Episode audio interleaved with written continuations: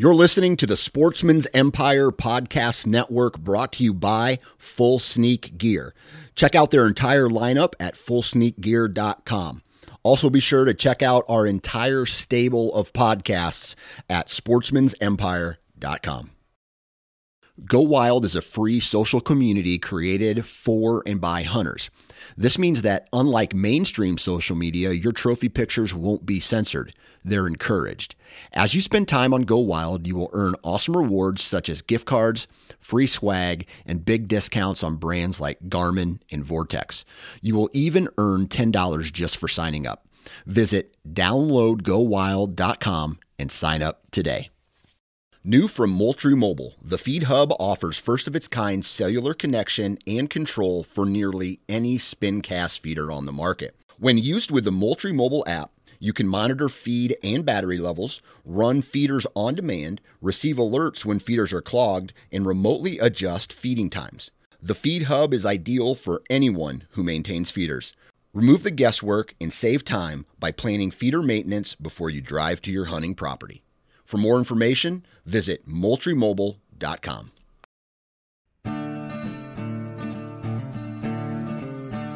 The Houndsman XP Podcast Network is taking you on the journey. Your host, Master Trainer Heath Hyatt, will combine his decades of experience as a houndsman and as a professional trainer that will light the path forward and make our packs lighter on this lifelong journey to become better hunters and houndsmen. There are no shortcuts, so lace up those boots and grab a dog leash. The journey begins now. Hey guys, the journey on Houndsman XP is teamed up with Go Wild. Go Wild is a social media platform that was made for hunters by hunters. If you guys and gals have listened to any of the other podcasts that I've been on, you know what a huge outdoor enthusiast I am. I love being in the woods with my hounds. There's nothing more exciting than hearing the thunder of a spring gobbler. I love fishing for trout in the brooks and the streams. And I love being on the river chasing that ever elusive fish of a thousand casts, the muskie. Go Wild is the place that I can post my trophies, hunts, and memories without being censored. But Go Wild is so much more than that. It's a place to share your stories, sharpen your skills, hone your tactics, get gear reviews, and shop for anything outdoors. When you make a purchase from the Go Wild store, everything is free shipping. Anything that you purchase anywhere in the country, no matter how big, free shipping. So go down to the show notes, click on the Go Wild link at the bottom, and get signed up today. And let's go wild. If y'all purchase anything from Go Wild, make sure that you're using the Houndsman XP promo code. And that code is going to be HXP10. So when you go in there and you download your cart, and you come up to the bottom and it says promo code, add Houndsman XP to it. You guys are in for a treat. So, through some of my travels, and we talked about that several times this year, um, and when I met Pete Rogers with the Christian Outdoor Podcast, uh, Pete put me onto some social media stuff, which is Carbon TV. And I started following Carbon TV, and this chef kept popping up in all my feeds. and I started watching what she was doing, and I'm like, man, that looks so good that I want to try it. So I continued to follow her and I just reached out to her and said, Hey, can you give us some cooking lessons on wild game? Because that seems to be her specialty. And she uh, obliged. And we have got Chef Shelly Meyer on from Darby, Montana. Yeah. And how was this? We're spread out a little bit. yeah, Southwest Virginia to Montana. Now, there you go. You just enlightened me on something that I wasn't aware of. Of course, I'm not a big fan either.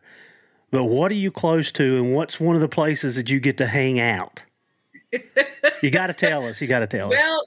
Well, absolutely. So I am a private chef. I'm a former restaurateur turned private chef, and uh, I live one mile away from the ranch where they filmed the show Yellowstone. and I actually private chef at that ranch for guests because they operate as a guest ranch when they're not filming. So I private chef at that ranch and have been very blessed to have cooked for some very notable people and, and very fun people. And I, it's absolutely uh, a blast. I love what I do now. So yeah, I get to kind of experience I one of the cabins they call is Rip's cabin, and that's one of the more popular ones. Like I literally go there, and as a private chef, I'll, I'll cook in that cabin. So when you see those episodes, if you do follow the show, you see the uh, the characters Rip and Beth, and uh, in his cabin. I've cooked in that kitchen, and yeah, it's dark. It's so dark. It's hard to cook. yeah, but yeah, people rent that uh, one of the funniest stories I have is, you know, I'm I'm a chef and I'm only focusing on on cooking and prepping. And one of the guests came up to me and says, "Shelly, where's the train station?" And I said, well, well, it's a long ways away. I mean, and I'm thinking literally the the passenger train, like, you got to go all the way up to Whitefish to get on that. Like, no, no, no, no, no. We're talking about the show. like, oh, okay. I have no idea. I think it's on the border of Idaho and Montana, but I don't know. Yeah, I'm going to take you to the train, take you out yeah. back to the train. Yeah. so, chef, you're on. You've got your own spice line, I and do. you're on. Um, uh, what you told me that is kittch.com where it's like an interactive cooking show. Yes. So I have that show is called Shelly's Montana Table, and I am on kittch.com uh, slash uh, Shelly dash Meyer. But I do all, I have my wild game uh, things on there as well as domestic meats as well, uh, fish and, and so forth. But uh, kittch.com is the fun thing about it is it's very interactive. Like it, I can do a live stream and you can call in Heath and, and ask me a question about exactly, you know, what I'm doing. If I didn't explain it well enough, you can go, listen, I, you know, what would you do with this or that? So it's kind of a fun new network that is more interactive on that aspect. So yeah, I'm on kittch.com and then the fun thing, so I have two seasons of Shelly's Game Kitchen on Carbon TV. However, season three will be exclusive. I'm going to be exclusive on Carbon TV for season three and, and the future of Shelly's Game Kitchen. Oh, nice. Nice. And it's all it's all wild game. Is that correct? Uh, yes. Shelly's Game mm-hmm. Kitchen is all about wild game. Um, I also, because as a private chef, a lot of my guests will come here and they want the Montana experience. um, so I have cooked wild game dinners for you know elite clients. Uh-huh. Um, and then because of that aspect, I can't use what my husband and I harvest. I have to source it through USDA and so I actually hooked up with an online source uh, and showcased that on, on season two and several episodes too of how you can, if you're not from hunting community but you still want it, or you don't have the exotic meats like axis deer in your neighborhood and you want to try it, this is a great source to be able to get that. Or wild boar, you know, they're very kind of centrally located in Texas. Mm-hmm. The most of them are. So um, that's kind of where this ranch is based out of is, is Texas and, and get wild and pure. They have a fabulous mobile processing unit, USDA inspected. So the harvesting and the field dressing is done properly and, and clean and on site, even for this USDA inspected uh, process. So it's kind of a cool source. Nice. So that's going to roll us into our very first um, thing we want to talk about because you and I touched on it. You and I have the same belief that your food prep starts with the harvest. 100%. 100%. I believe there's so many people that are afraid to try game or they've they've tried a bad one that was gamey. I honestly believe the quality of your food starts in the quality of your harvest and the quality of your field dressing because the stress on that animal in the field will taint the meat that you're going to cook later. So prepping beforehand as as a hunter, you know, really making sure uh, you've done your target practicing and and all of those things to have a clean harvest, and then dressing it out. Uh, my husband is like a pro, and he does it so fast and so clean.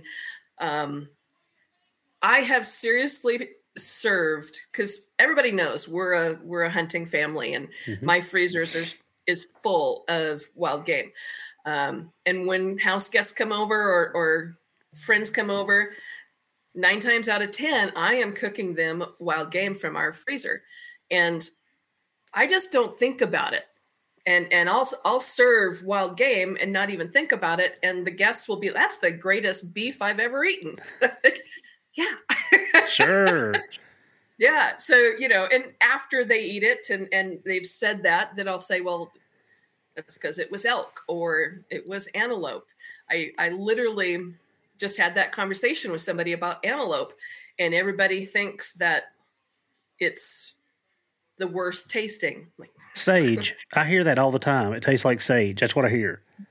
Well, and again, it, it really kind of depends on where you're harvesting, what they eat. It's kind of like whitetail. Oh my God, a, a corn fed whitetail is butter compared to, you know, a grass fed that doesn't, is not in cornfields. So, yes, what they eat matters. And that also comes into the locations of your hunts and, and so forth. But, you know, I, I love antelope. It is clean, it is tender. Um, but we get it out of grasslands mm-hmm. more than sage. So I, I really think that that's the difference of where they where they feed.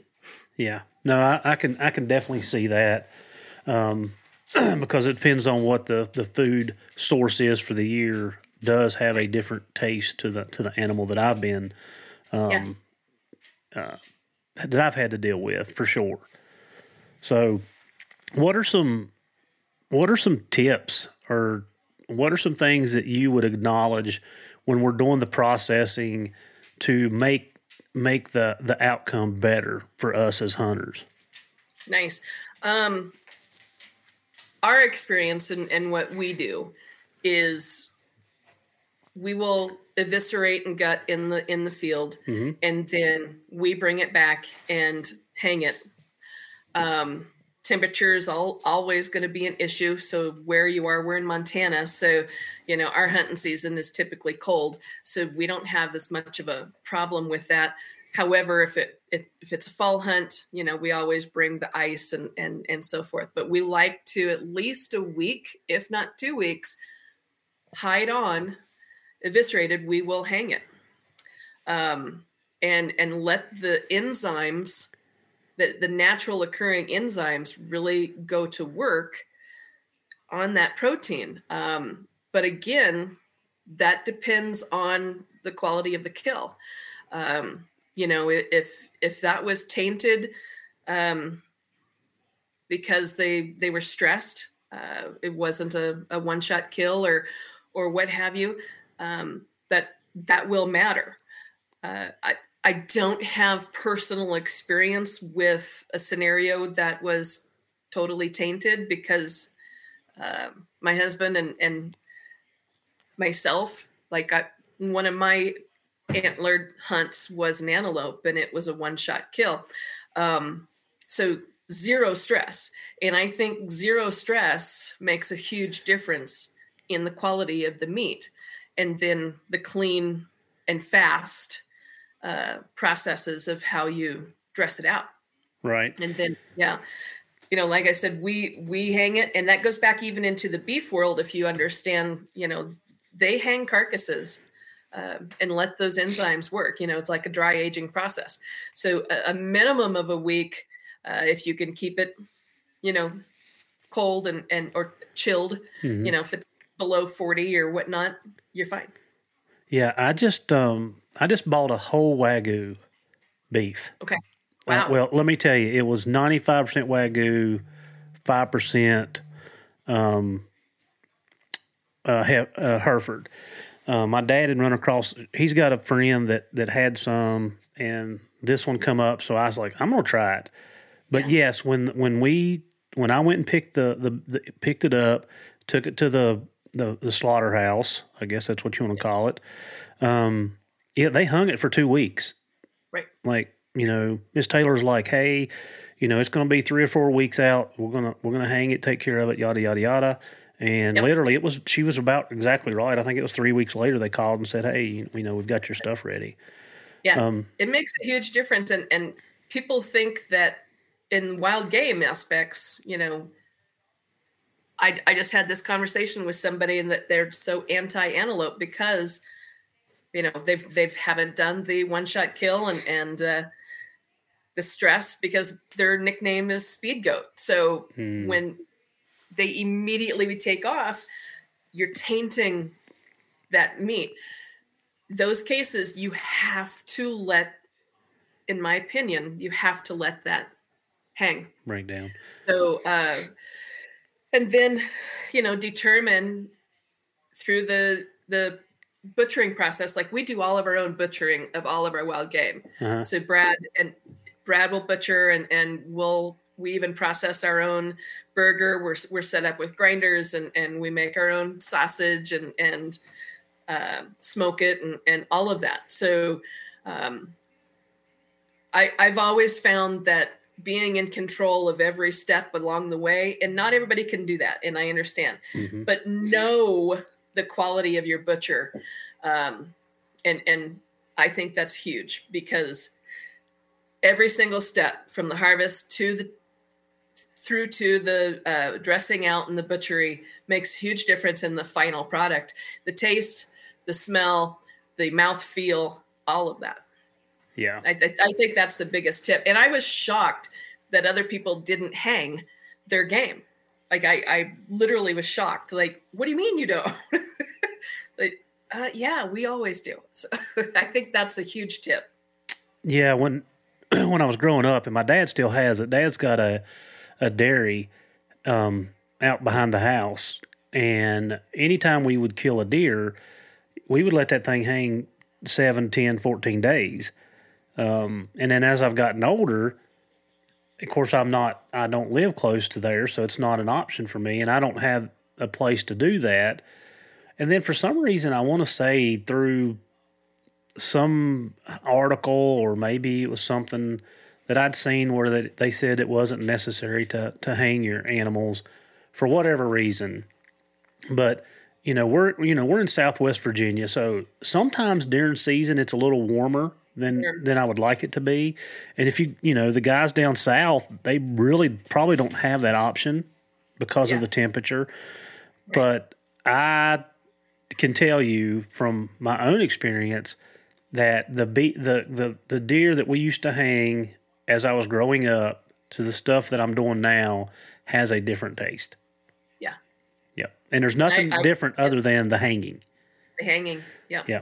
and that's the, the enzymes, the natural enzymes that happen in the meat. Mm-hmm. Uh, it, it makes a huge difference. The the aging process. That's what that is. And I understand there are times and, and situations where you can't. In those cases, I would at least wet age. So um, if you've got, if you have to butcher the whole animal, then get the um, the full primal cuts and wet age the primal cut. So uh, cryovac them, put them in the fridge, wet age them for 14 to 21 days, and then take them out and and butcher them into individual steak cuts or or what have you um, I, I it it's a passion that if, you're truly passionate about the full process of not just the uh, the hunt and the rush of the hunt, but you're truly passionate about what that product, the original organic aspects of that product, does for a lifestyle. Um, invest in having that refrigerator be like a designated mm-hmm. refrigerator in the garage that you can wet age your primal cuts. Um, I think it would make a huge difference, especially for y'all in the South. so explain that process to me again, because I'm not sure that I'm completely clear on the okay. wet aging. The wet age. Yes. Okay. So if you have like your your primal cuts, you can debone and have mm-hmm. um, like the the full loin, mm-hmm. the the full uh, backstrap. Okay, so you can have that full backstrap before you cut it into individual portions or whatnot. Cryovac, so uh, uh, you know, get the the sealer mm-hmm. where you take vacuum all the air seal. out, mm-hmm. vacuum seal. Thank you. Um, that whole primal cut, and in that vacuum seal process, then take that and refrigerate it. It's called wet aging. Dry aging is in a you know a lined room where it's open to the air and so forth. But wet aging also allows the enzymes to break down the the the proteins and so forth in that meat. The wet aging will do not as great of a job as dry aging, but dry aging you need fat and right. you know the the qualities of wild game is lean.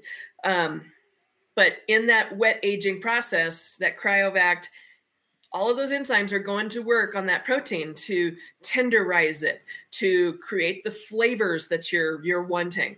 Um, and then break the seal after 21 days do at least 14 days but we usually will do 21 mm-hmm. um, and then pat it off and then cut it into portion sizes however you like to uh, portion size for your freezer uh, and that's when you would we don't cryovac when we freeze. We wrap with plastic wrap several times, and then we do freezer paper uh, just to prevent freezer burn, and then freeze those. Uh, but yeah, the the wet aging process will give you the enzymes that you need if you cannot hang it. That's that's the next step that you would do want to do for the best quality of your eating experience. All right, before we move on, I want to ask you a question. What you just said. So we vacuum seal about everything we do. So what? Wh- why the choice to plastic paper and then the butcher paper? What? What is the benefit? Is there a benefit, and what? What drives that expense. decision? Yeah, no, it's just expense. Okay. Okay. It, it, it if you do like uh, five layers of plastic wrap, you're basically getting out all of the air because that's the biggest thing. You want to prevent air from hitting it. And then the freezer paper just again gives a, a, yep. a second layer of protection for freezer burn. Okay. But it's just expense, you know, because some of those bags are can get expensive. And we, we go we seriously, we do some our our um summer sausage and stuff like that. We always cryovac that, uh-huh. uh, vacuum seal. Um, but usually on our steaks and and burger, we just wrap with several layers, you know, like five or six layers of the plastic wrap and thin freezer paper. Got it. For expense. Yeah, and you're you're right because you know I buy rolls of that vacuum seal stuff and it it is expensive it for is. sure. Yeah. So, so all right. so when I'd first contacted you, I kind of thought, you know, let's let's talk about you know, some of the stuff that most hunters um, they deal with. So, you know, I said, hey, you know, I like to trout fish and catfish and striper. I catch, you know, quite a few stripers throughout the the summer and trout in the spring, and we'll catch catfish some on the river. And then, you know, most people deer hunt, and we talked about bear and like the guys out west, the antelope and the the elk, which I do say, I believe, and I've I've not had a chance to eat it a lot, but I I'm fairly sure that elk is probably my favorite wild game. So, so let's just yeah. I mean, I, and like I said, I'm I'm putting in for my tags. I want to kill one so bad just so I can have it. I mean, no other reason. Um, yeah. And and I talked to you too about maybe before we get ahead of ourselves you know, everything that we take, you know, I'm a I'm a big believer in if you harvest or catch, keep, whatever, that we use it's a purpose. We use it. We don't waste we don't waste game. And it's just, you know, I my great grandparents instilled that on me when I was a kid. And I'll tell you the story that I had went out one day and killed a pile of squirrels and um, I let them sit out back and I didn't do anything with them. And my my great granddad, he got all over me. And he was like, son, you don't do that. You don't go out just to be killing stuff. And of course, it was more it was more violent than that. but, yeah, we're downplaying it. Yep. Yeah. So um, I get it. Anyway, that has always stood with me, and you know, to this day, um, and I, and I have. I mean, I'm guilty. I've made bad shots or done something to destroy the animal that that was not obtainable, and eatable. Uh, maybe get a back quarter off of it, maybe a a tenderloin strip or whatever. Um, but we we hunt. Of course, we love to be outdoors, but we hunt to to to supply us with food. Right. And we fit. I love to fish, and if I'm not, if I don't plan on eating it, I don't keep it. You know, yeah. it's catch and release, catch and release. Um, right. So you know, you and I had talked about that, and I'm I'm a firm believer in waste not, want not. Like, don't do right. it. Yeah. So let's just start with the fish. Let's start with, you know, I, I spend a lot of time on the trout streams in the spring. Um, that's kind of where my trout fishing and turkey season is the spring thing here.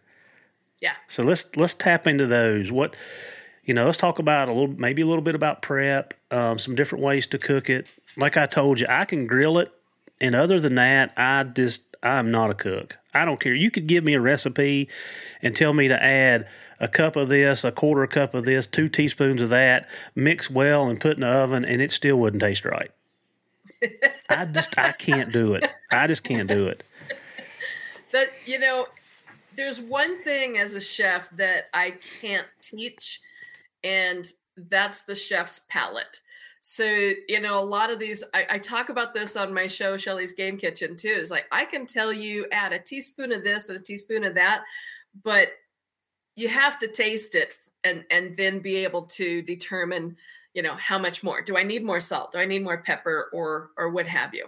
Um, you know, talk, talking about, we talked a little bit about the kind of fish that, that you uh, catch and, you know, it's, the trout is, here, it's a lot of catch and release too. Um, and the smaller trout, the best thing is, in my opinion, is to smoke them, and and really because there, there's just so many, so many bones, and yeah. it's like mm-hmm. it, it's kind of a pain. Uh, but smoked trout in in in like a dip or uh, something like that. Put a little uh, cream cheese and and and uh, mayo and mix that up and, and make like a, a smoked trout dip. Uh, fabulous, oh. fabulous. Uh, then with you know, as a chef, we look at fish based on style. Is it a white flaky fish? Is it you know a a red fleshed fish like salmon mm-hmm. because each one has different techniques that are better for those styles.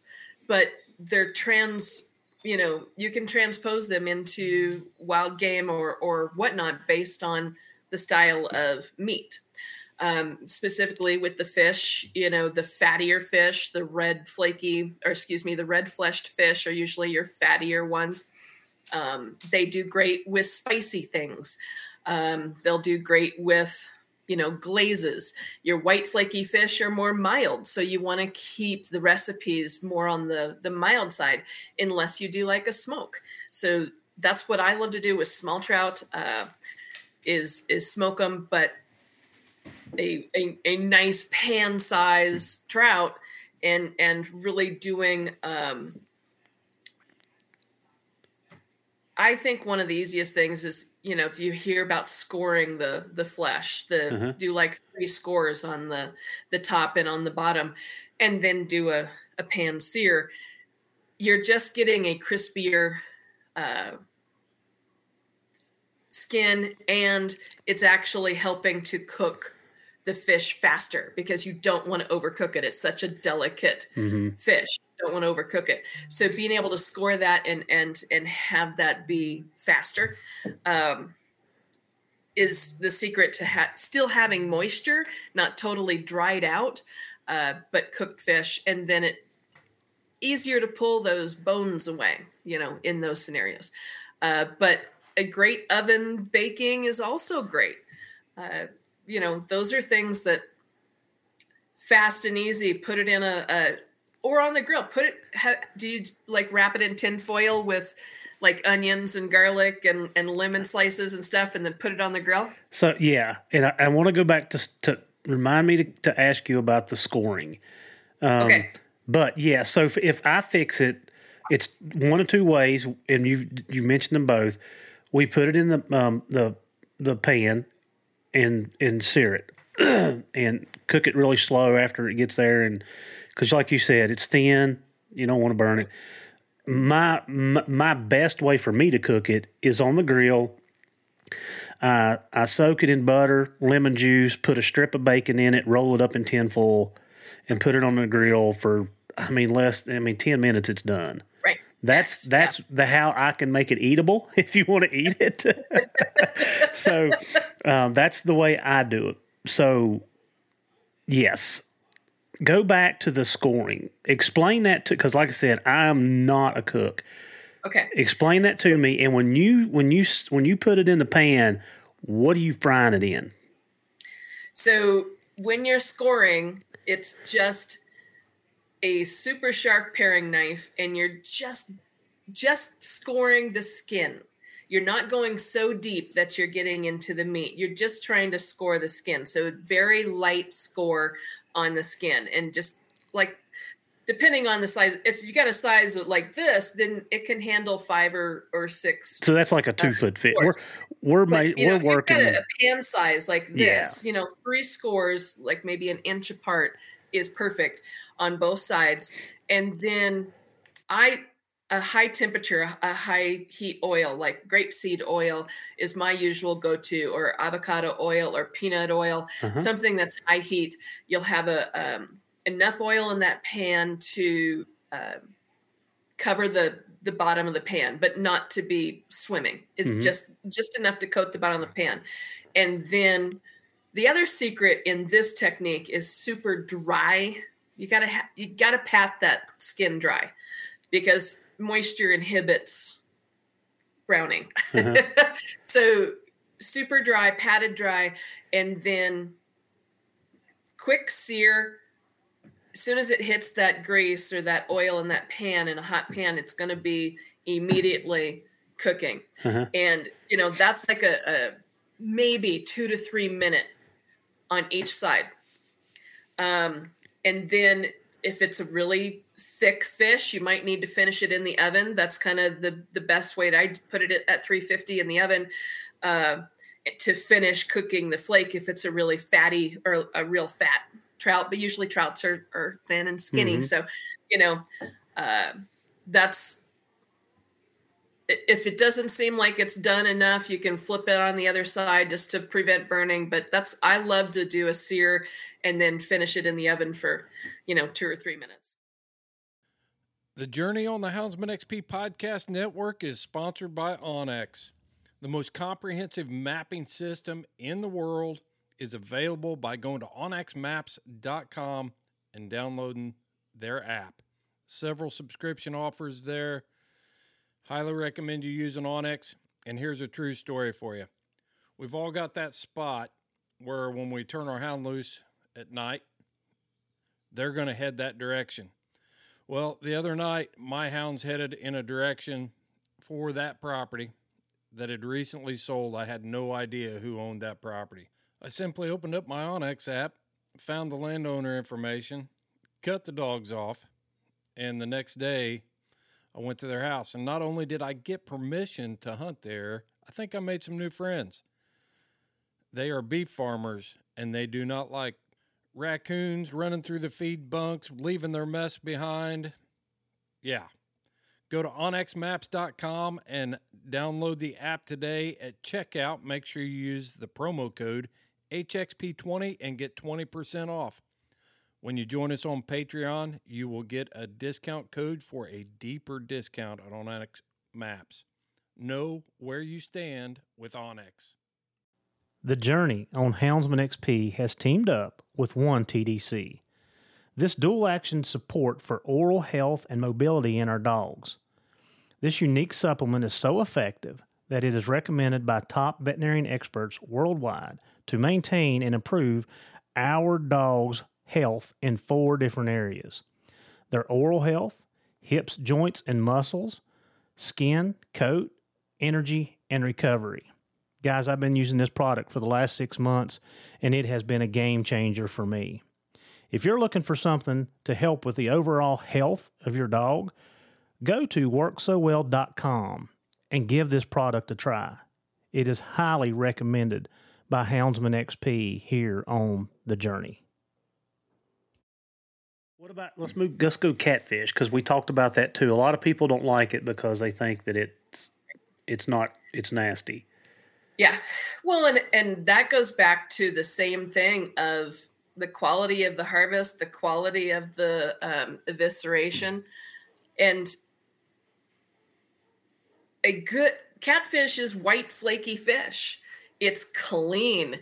It's you know if you've got a really beautiful uh, river fish and and whatnot, it's it's so good. And I love to do blackened catfish tacos. I was going to say those tacos. Favorite. Yes. Yes. And and it's a because catfish going back to that fattier it can handle spice. So catfish has just got a little bit more fat to it, and you just need to cook it a little bit longer.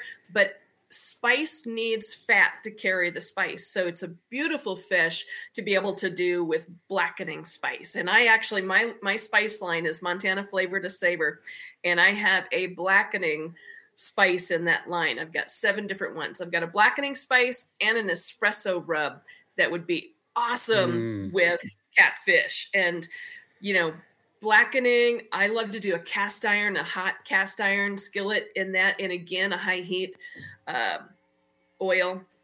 Sear it until you just want to see the flakes start to, you know, come apart. You know, then you're done.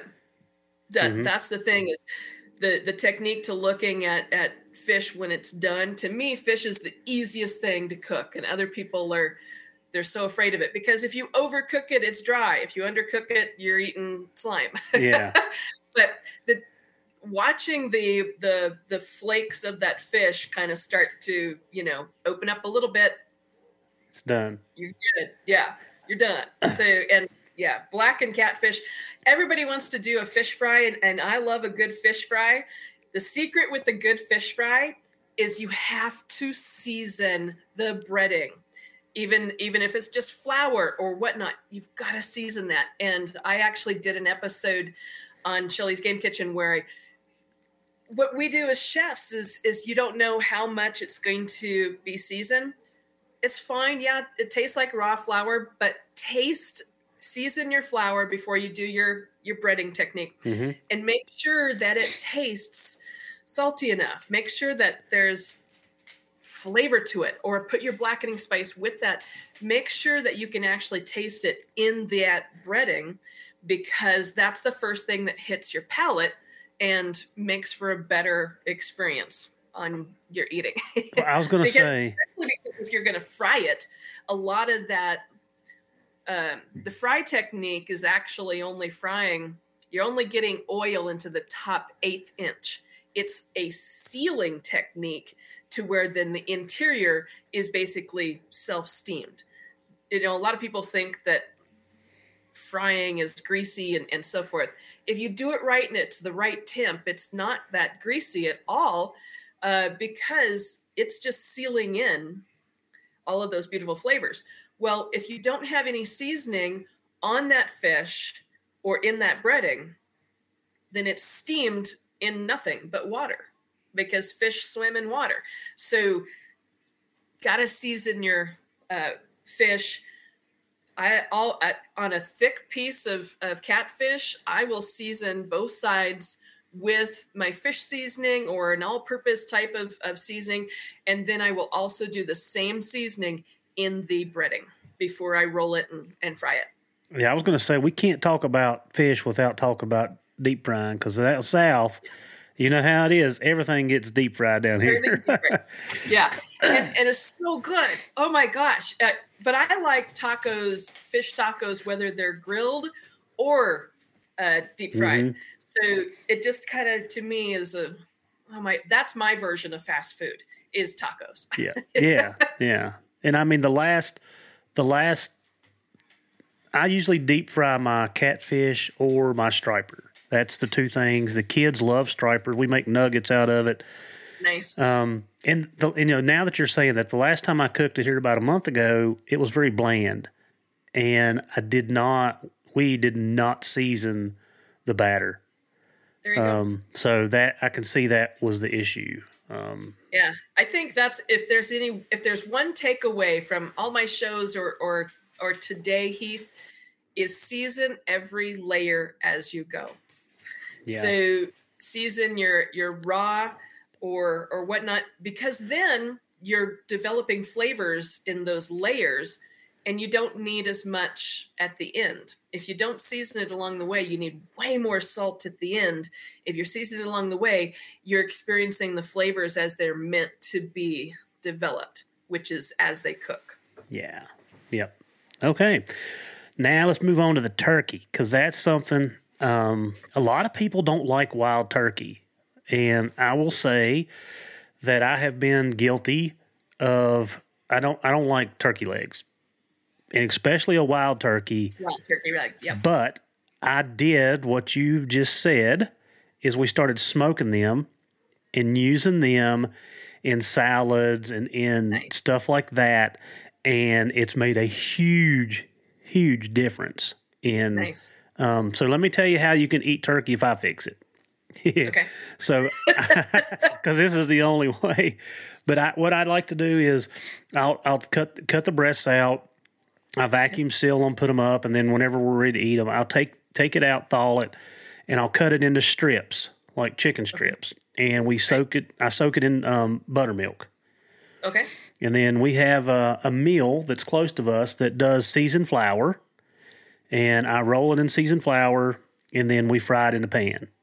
And uh, you would not. I take it to work, and people can't. They'll eat it before it's. If you turn turn your head, it's gone because they're. I mean, they're just smashing it down. So that's the way that I generally eat wild turkey. So help okay. us out. So going back to what you're saying about the legs, it's the working muscle. Mm-hmm. Um, and that's why it's it's doing the majority of everything on that bird. Um, and that's why a lot of people don't like them. Your perfect idea to smoke a, a turkey breast, or excuse me, uh, turkey legs.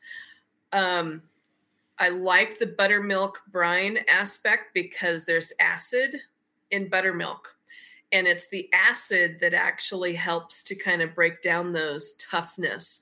Um, if, but it you can do like a um, an acidic brine of some sort that's not buttermilk but those ones you kind of have to worry about how long you leave it because acid will kind of make that meat mealy. Um, but buttermilk has the right balance of fat with the milk and then the acid combined. So it's a beautiful and perfect. Like I soak my hearts uh, in and livers and so forth in buttermilk before I mm. I cook them. So I, I love the buttermilk brine. Um, you could also do so. Um, we've done whole wild turkey just like you do a domestic turkey, but the secret is brining it.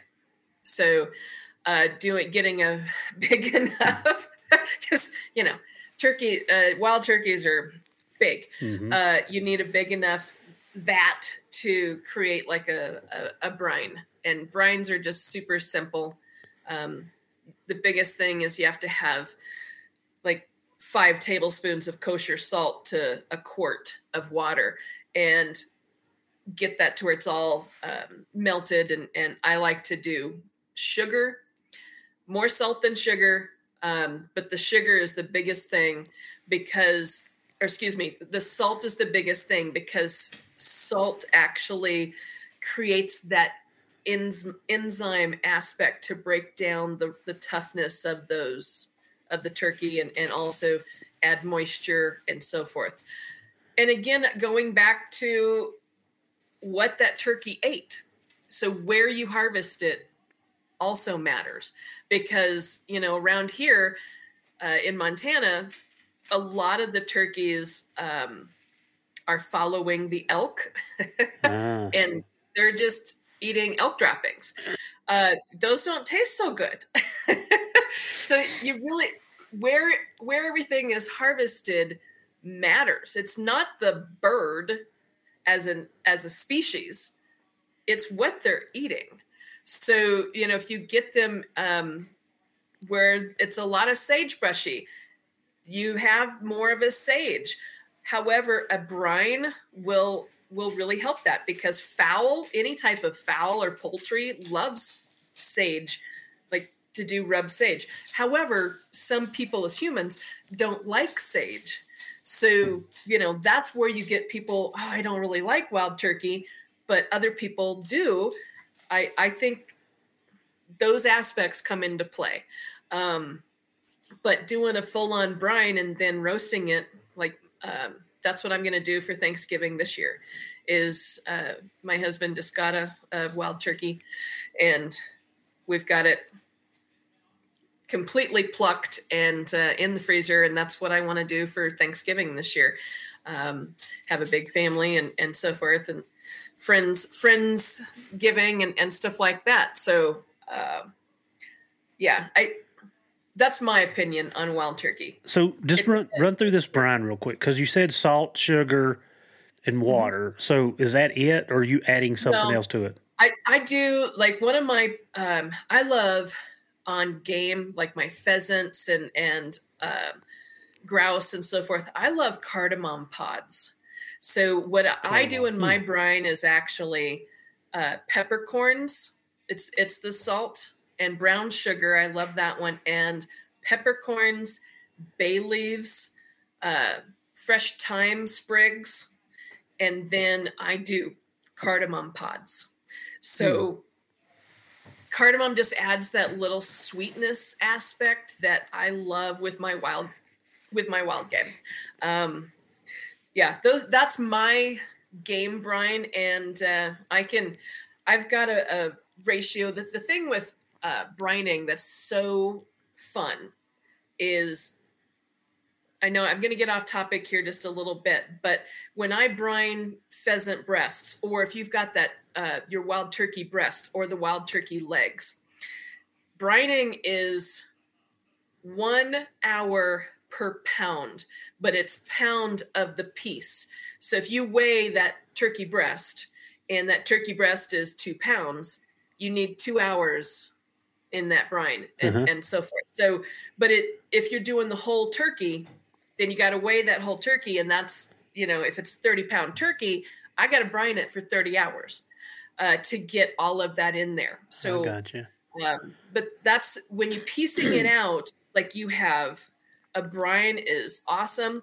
Um, I would actually even suggest on your turkey legs brining them before you smoke them because what you can impart the salt draws into the full protein. So the the salt in the brine helps all of those flavors draw into the full protein. So like if you like spice, so we were talking about blackening earlier, you can add some um, uh, peppercorns. You can add some red pepper flake. Um, Szechuan peppercorns would be awesome uh, in a brine if you want a little kick uh, to pull into that full protein. Because then when you're biting through it, you get flavor through the entire bite, not just on the outside. So, you know, if you're frying something and, and or just seasoning the outside and that, that turkey breast is this thick, you're only getting flavor on the outside, not in the, in the middle. And my problem with turkey, and I don't care if it's store bought or wild, I always it ends up being dry. That's yeah. my that's the worst thing for me is I, I can't cook it worth a crap because it ends up being dry. But now I'm kind of thinking, well, maybe I'm not letting that set long enough for sure. I know that's something I'm not doing.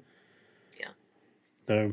Well, and the, the science behind brining is the same amount of moisture leaves that protein when you cook it, whether it's brined or not. So brining adds moisture into that protein, and the same amount of liquid will leave it whether you brine it or not. So that's that's yeah. if you're adding moisture in, that's how you prevent dry turkeys. I've, I've I've wrote notes down, so I'm work, I'm going to work on that. Perfect. I can't wait to hear how it goes. so let's let's move on up up the chart a little bit. Let's get into some um, maybe some deer and bear. I know we talked about bear, um, and something you said earlier really has me contemplating um, the harvest of a bear because we run hounds, right? So they're they're chased. Yeah. Um, what I have seen through my experience with that, and you know, I'm I'm going on almost thirty years of it, and I don't harvest a lot of bear. I, I don't really I don't care to, but you know, we harvested one of the girls killed one this year, and I ended up killing one this year. So we have a freezer full of bear meat, and we have rendered all the fat we could get off of it. Oh, nice! And nice. we're you know we're cooking we're cooking with it constantly. Um, but I, I, what I have seen is that the older, more mature boars are more rank. Yeah. Uh, taste wise, and, and and again, I'm taking into consideration what you said said about yeah. you know the chase. Um, it seems like your smaller, um, juvenile boars, you know, 150 to, you know, 2 250 do, do not taste as strong. Um, in the sows, which I don't have a lot of experience with that because we try to avoid that at all cost. Um, so I can't really say because I don't I don't know that I've I have eaten a, a, a, harvest a sow, so I don't know. But um, a lot of guys are telling me that they're cooking bear through sous vide. Oh, nice. That's how um, I've talked to several people now that's saying that's that's how they're doing it. For me personally, we use the hamburger in about everything. Um, of course, we mix it with uh, beef fat. Okay. When we have it processed. Um, I like the roasts and the summer sausage. I'm not a huge fan of the steaks and um yeah i mean that's that's what if i'm getting it processed it's going to be hamburger roasts yeah. and summer sausage that's basically what i do with with what we take so what what do you what do you what's your so, take on that you know i don't have the best experience with bear either um like firsthand experience I, as a kid we had bear. My dad got bear and and so forth. So um, now my husband has not been fortunate enough to actually harvest a bear. So as an adult, I don't have experience with bear, but I can tell you from an animal uh, species, it's the closest to pig. And because it's the closest to pig, you really want to look at it from those aspects. And and even in the domestic pig world, the old uh, old pigs are not the tastiest mm-hmm. because it is. It's going to get randier. And, and even in big game like elk, the old, huge elk are you know tough and chewy. They're they're not as good as as the younger. So um I love the fact if you've been cooking with the bear fat though, mm-hmm. like you rendered down that and you've been cooking with that and it tastes good, then that's a good sign that the rest of the animal is going to taste good as well. Um, but yeah, no, I I don't think that I would do uh, any of the steaks as well on a on a boar. Um, I, I I guess I would suggest on what I do with pork, and that's what when we were talking earlier is, you know, I can talk about how you would cook pork and, and so forth. The fattier meat, and, and bear is one of the fattiest ones in wild game, um, the more spice.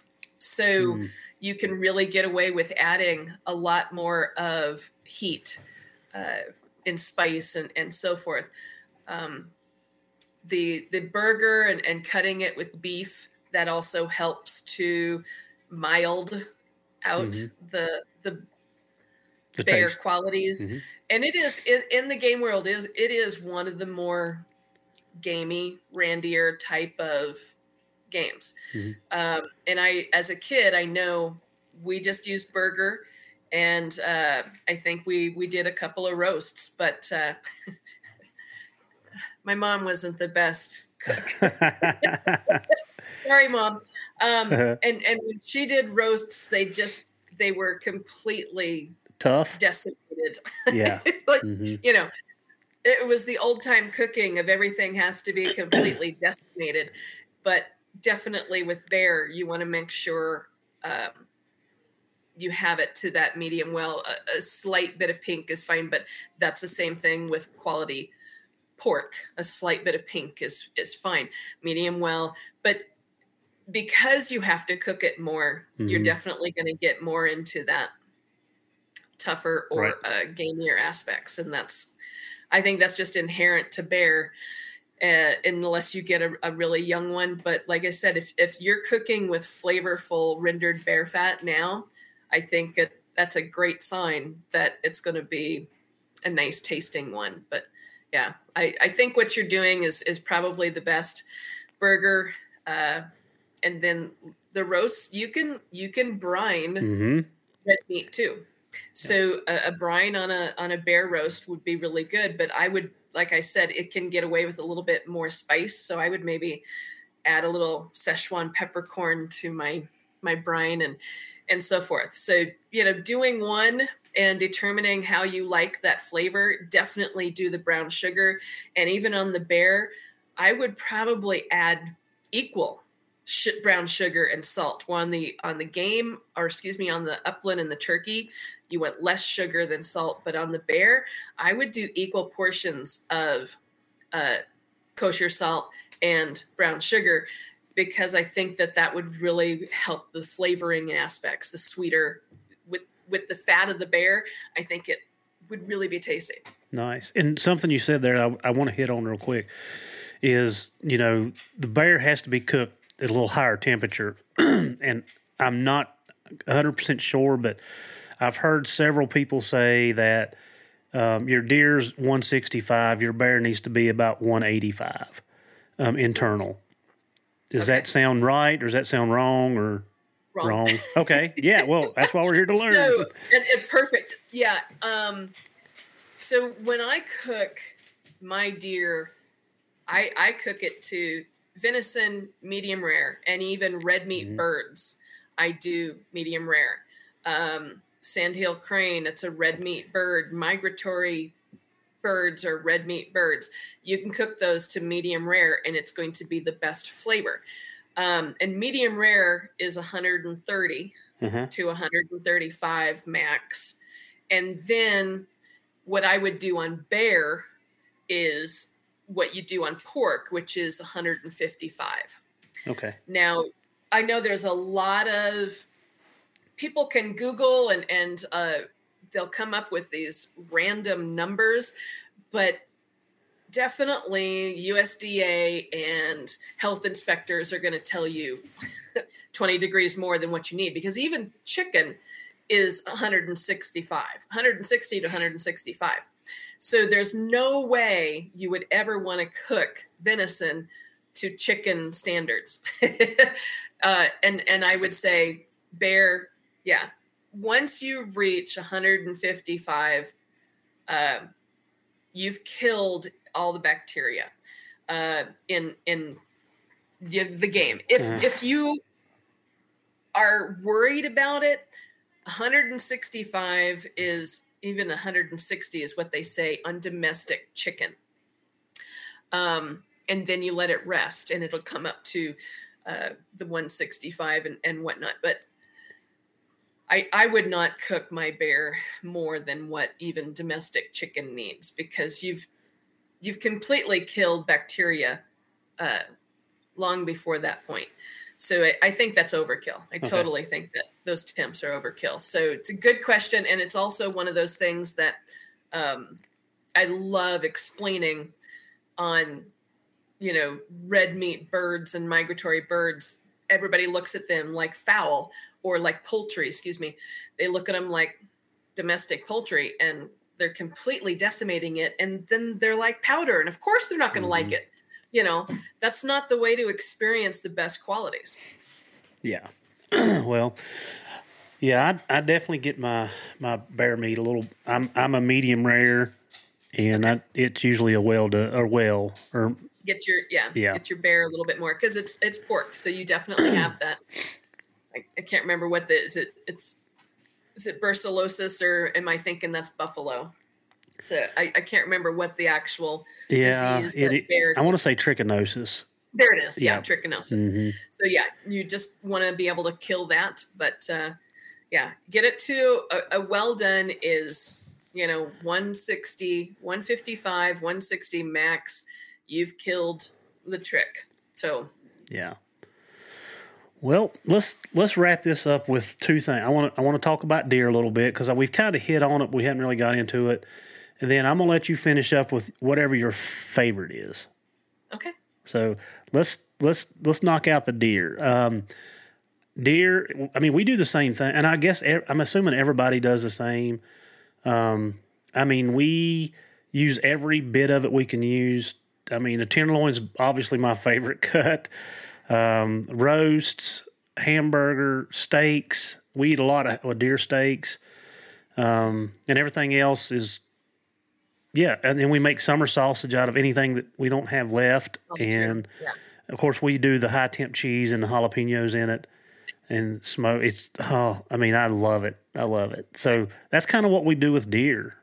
Okay. Well, and and so what we do with deer is exactly the same thing. Um, we don't do as much burger. Elk elk burger is far superior, and we do hundred percent. We don't cut it with anything. It's hundred percent elk burger. Um, but deer, the steaks, the tenderloins, uh, backstrap, all of those things are and roasts. Um, I yeah we we do that i also will do shanks Uh, um, and i will have like i'll have brad if harvest just bones like he'll cut me up leg bones and so forth and i'll make stock. Uh-huh. so i'll have wild game stock venison stock elk stock um, fowl uh, or um, upland like pheasant. I do pheasant stock and, and stuff like that. Trying to use everything and then uh, antelope the shanks and and we'll keep them like whole. We don't do them like you know a lot of times uh, in the store or whatnot at the butcher you'll have osso buco which is you know they'll portion them out into like two inch Two chunks Mhm. I'll do a full shank. So I'll get four, you know, uh, uh, do nice full shank, and I'll do a red wine braise um, antelope shank, elk shank when I've got a big uh, dinner party coming up. Um, but I love having pure elk stock, uh, venison stock, pheasant stock, or just game stock. Um, every time I'm prepping, I will keep like the carrots and the onions that you always have trim. We call it trim. Uh, you, a lot of people just throw it away, but there's so much that you can use there. And I just I'll put it in a gallon sized freezer bag and save my trim of onions, carrots, celery, leek, uh, the herb stems, um, anything like that, and mushroom stems. I'll put that in that freezer bag and once I've got a couple of bags, then I'll thaw out some uh, bones out of the freezer, uh, elk bones, or I've got two pheasant carcasses I'm going to be doing here shortly. Um, so I'll thaw out the, the pheasant carcass. I'll literally make stock. And it's so delicious, so tasty. And again, utilizing every aspect that you can from that harvested animal. Um, so we talked about you rendering the bear fat. That bear grease is amazing for lard and and uh, make cooking ba- mm-hmm. biscuits. You can like I've made duck fat biscuits and and so forth. Um, I haven't made bear biscuits, but I absolutely would. Uh, I, I love the aspect and, and even as I've I did one of my episodes was with liver pate. And that's another thing because it's wild game, people have a tendency to think, oh, it's going to be gamey. If you don't do it right and if you overcook it, and going back to the sous vide, so you talked about sous videing the bear and, and so forth. The sous vide technique is keeping the temperature at the same temperature so you never overcook it and and you get it to the perfect temp and especially with bear so you know if you're going to go up to 185 you're going to have kind of a a tough tasting yeah uh, but so that's the beauty of sous vide technique is it keeps it it cooks it to that temp and then holds it at that temp um, and I love to do like on my episode of Shelly's Game Kitchen on Carbon TV, I did nilgai liver pate. And I do it in a sous vide. So I'll I'll buttermilk soak it mm-hmm. and and draw out some of that, you know, inherent blood that's going to be there, super cleaned, and then buttermilk um, soak it whole, and then I'll sliver it and um, put it. I, I when I say saute, I'm not meaning getting color. I'm literally putting it for like one minute. Like uh, when I thin slice the liver, I'll, I'll put it in one, uh, I'll put it in a pan, one minute on one side, and then flip it one minute uh, on the other side. And I'm just again getting the temperatures to that level and helping to draw out some more of that blood. And then it goes into a sous vide bag with um, sauteed shallots and garlic and and so forth. And the sous vide prevents it from getting overcooked. Mm-hmm. Um, it comes out beautiful, delicious, fabulous. I absolutely love it. Um, it again, it's not like chicken liver pate. It's not. It's, it has its own flavor, but it's a good flavor. Uh, clean. Uh, again, it was harvested on an animal that was clean, clean killed. Um, and and same thing with the heart. Uh, I those were the things that I really challenged myself. So like when I was saying before, I actually I had a restaurant for ten years, a steakhouse, and uh, my husband and I, uh, he worked it with me for two years, and then after two years he left, and I ran it. Um, I after I closed the restaurant after 10 years, uh, I actually went through culinary school and became started private chefing and graduated at, at 50 at the top of my class. Um, but these are the things that I wanted was those basic techniques that really I could challenge myself.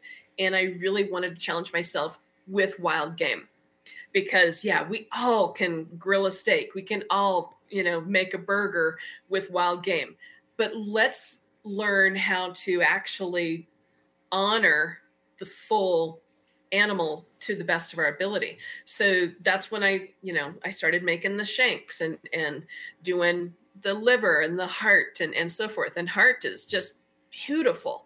Oh my gosh, it's such a, a clean, beautiful uh, protein. It's it, it's a full on protein. So um, so much goodness in the heart. How do you cook um, it? I so I will uh, slice it into probably one inch thick steaks, uh-huh. uh, and then I'll, I'll, clean out the ventricles and, and so forth, and then I'll just season flour and dust it in like a seasoned flour, and then pan sear it, and it's mm-hmm. again it's a medium rare, uh, because this is wild game, um, and heart is is it's just like a muscle. It mm-hmm. is. It all it is is a muscle. Yeah. Yes, exactly. So uh, you just cook it to medium rare, um, pan seared, and then you know serve it with a sauce. Like I've done a blackstrap molasses balsamic uh, reduction that is awesome with my heart. mm-hmm. Yeah. So I'm going to go back to the deer real quick because I wanted to ask you this, but I didn't want to interrupt. so deer in, in most game, and you alluded to it earlier, most game is um, leaner. Right. And when we go to cook this stuff, and I, I feel like we have learned through overcooking too much. But I, I want to just use the burgers for an example because that's where we had the most trouble. Is if it's not mixed with something that has fat, Yep. then when I go to cook that burger, give me some tips where I'm not overdoing it because that seemed to be one of my faults is is with and I'm just using the burger because that seemed to be what it was the most of. So the biggest thing, yes, any type of venison is super lean. Like in the beef world, 17 grams of fat per three ounce portion. In most of the venison worlds, it's 0.9 grams of fat per three ounce. So super lean.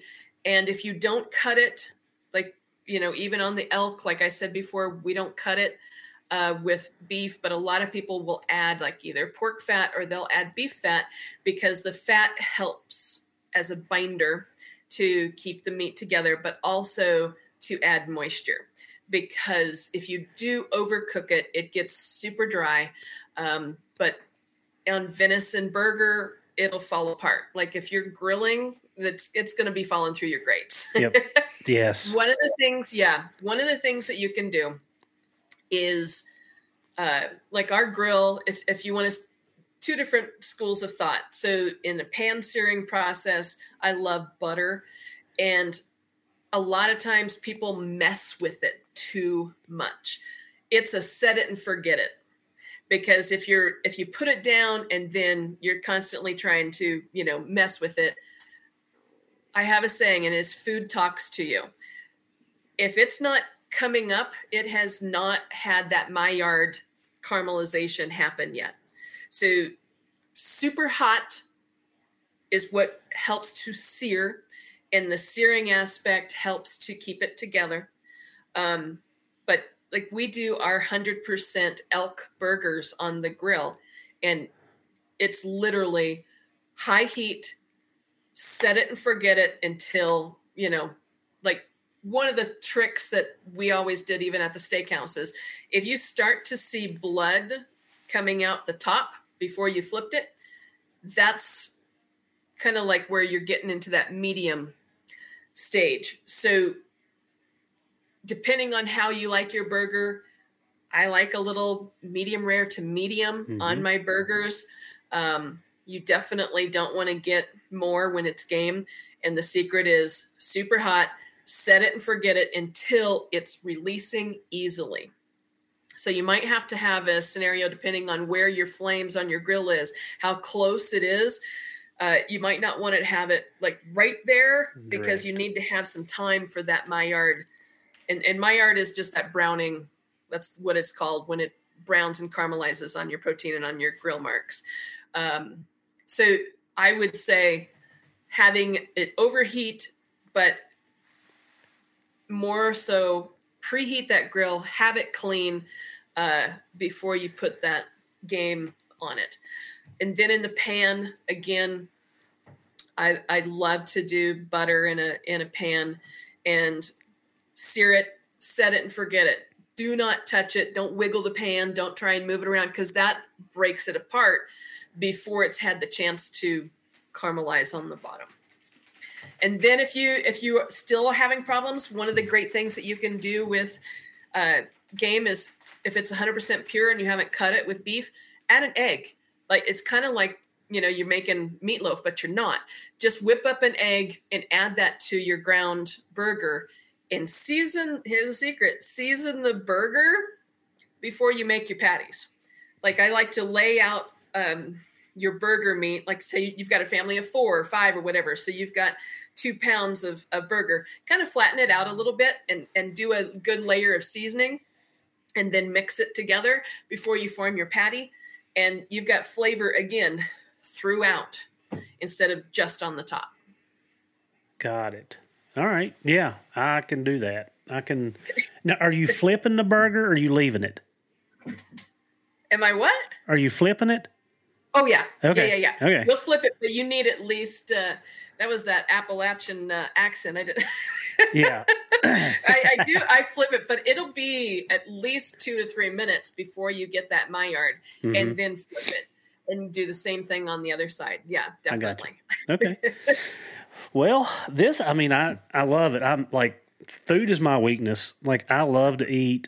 My you know my great grandparents, my my mom, like food is. I mean, I love food. I could eat all the time, which is yeah. probably I need to cut back on a little bit. But anyway, um, it's it, the great equalizer, and and you know when you cook for somebody else, you're showing love and, and care. And when you do that with something that you harvested, you know that level of care that you're giving to your family is is just super special. And like I said before, this is the original organic. You can't get more pure right. than than wild game. Um, and it's another reason why I love it. But it's also it it just takes techniques and and if you think about lean lean protein techniques, you've got it down.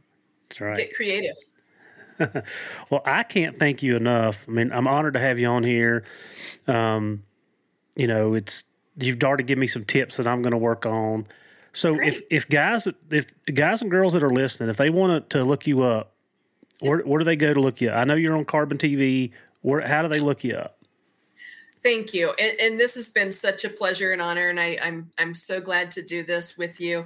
Uh, I my social media is Chef Shelly Meyer, um, and that's Facebook and Instagram. I am Shelly's Game Kitchen on Carbon TV, which is a completely free app. If you're not familiar with Carbon TV, you need to get familiar. It is so cool. There's so many, like 250 plus shows on there with, and it's all outdoor content. So it's our type of people and our type of shows. And, and I'm just one of them lucky enough to be on there. I've got two seasons on there. So I think probably 24 episodes up, and then I'm getting ready to start filming season three. Um, but you can download Carbon TV onto any smart TV or device and watch it for free. Just like you download Netflix, you can download Carbon, but it's free. Um, and then I also am on kittch.com and I will be doing new episodes and, and streaming live on Kittch uh, once a month and then also putting up other content usually on Thursdays. So you can catch me at uh, kittch.com slash Shelly dash Meyer and Carbon TV is carbontv.com slash shows slash Shelly's dash game dash kitchen. And then social media, like I said, Chef Shelly Meyer. Follow me on Instagram, and I, I share recipes and, and so forth. And that's the other other thing. I am working on a cookbook, so I I would love to hear back from the viewers. I, I'm thinking about doing a cookbook, and I was going to do not just wild game, but also just kind of my favorites from my restaurant days and before we had the restaurant we catered and stuff like that. So kind of some of those if you got a big party um, recipes of you know we do um, pig we'll roast a pig and, and have the whole neighborhood and friends come over. So a lot of the questions i get is how do you figure out portions so you don't have waste? So i can share some of those secrets but i'd love to know if people would like a just wild game cookbook or if they'd like a little bit of everything. Mostly because, like I, I told when I was interviewing uh, uh, for my Kittch channel, um, Shelly's Montana Table, I said, you know, I'm a lot wild and a little bit tame. So, and a, a, cookbook that's more on that inspired yeah. is, is what I'm thinking. But I'd love to hear feedback. All right. Well, thank you for taking the time out of your day to help us with with us after the harvest and things we can do with the, the wild game. I think it's very important. Like I said, it's um, it's instilled in us in our family that if you harvest an animal, that you're harvesting to, to provide for the family. So I think our our views are so in line, and like I said, that's um, I think we should be preaching that to everybody, honestly. So I appreciate your time. I appreciate you. you coming on and helping us, and this has been a pleasure to do you. this. It's been my pleasure. So, so fun to talk with you, Heath. Thank you for having me. Yes. So thank you for helping us teach, train, and learn, Chef Shelly. Perfect. Thank you.